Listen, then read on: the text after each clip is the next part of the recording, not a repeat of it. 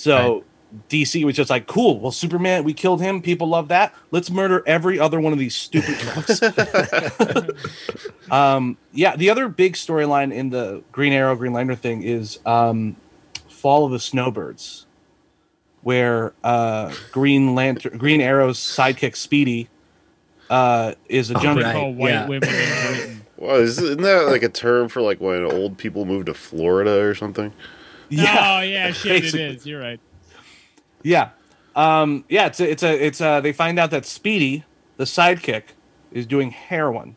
What? Because comics are nothing but on the nose. Um, and yeah, and then, and then it's, uh, again, it's, it's very dated. It's, it's groundbreaking because, well, it's, it's groundbreaking because there's a, it's a two part story and they really go into the drug use stuff but it's not the first time there was drug use in comics because five months before this came out, Stan Lee did a story in Spider-Man where there was um, Spider-Man had to save this guy falling off a building, and it turns out he's a junkie, and then no one cares that he died, and Spider-Man's the only one there who's like holding his dead body, like is, is someone going to call his family? And they're like, oh, he's just some junkie, and it was like a big groundbreaking thing.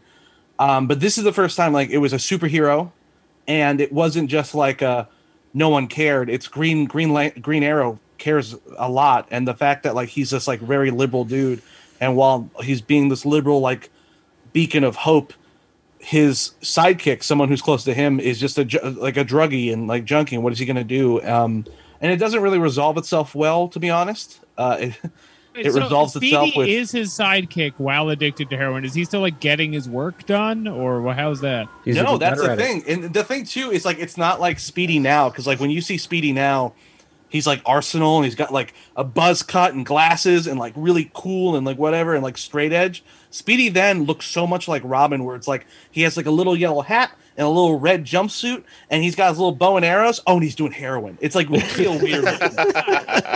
I I for the longest time had a T-shirt which with the cover is because the cover is it's Speedy is like has like a really drawn out look and he's shooting up in his arm, and then behind him Green Lantern just like, Green Lantern is looking at, is holding a uh, a shocked Green Arrow. And he's just like, "Look at your ward. You fight for the for the downtrodden, but what about your ward?" And he's like, "My ward's a junkie." And that's the cover that people are like, "Oh, that's the comic people love.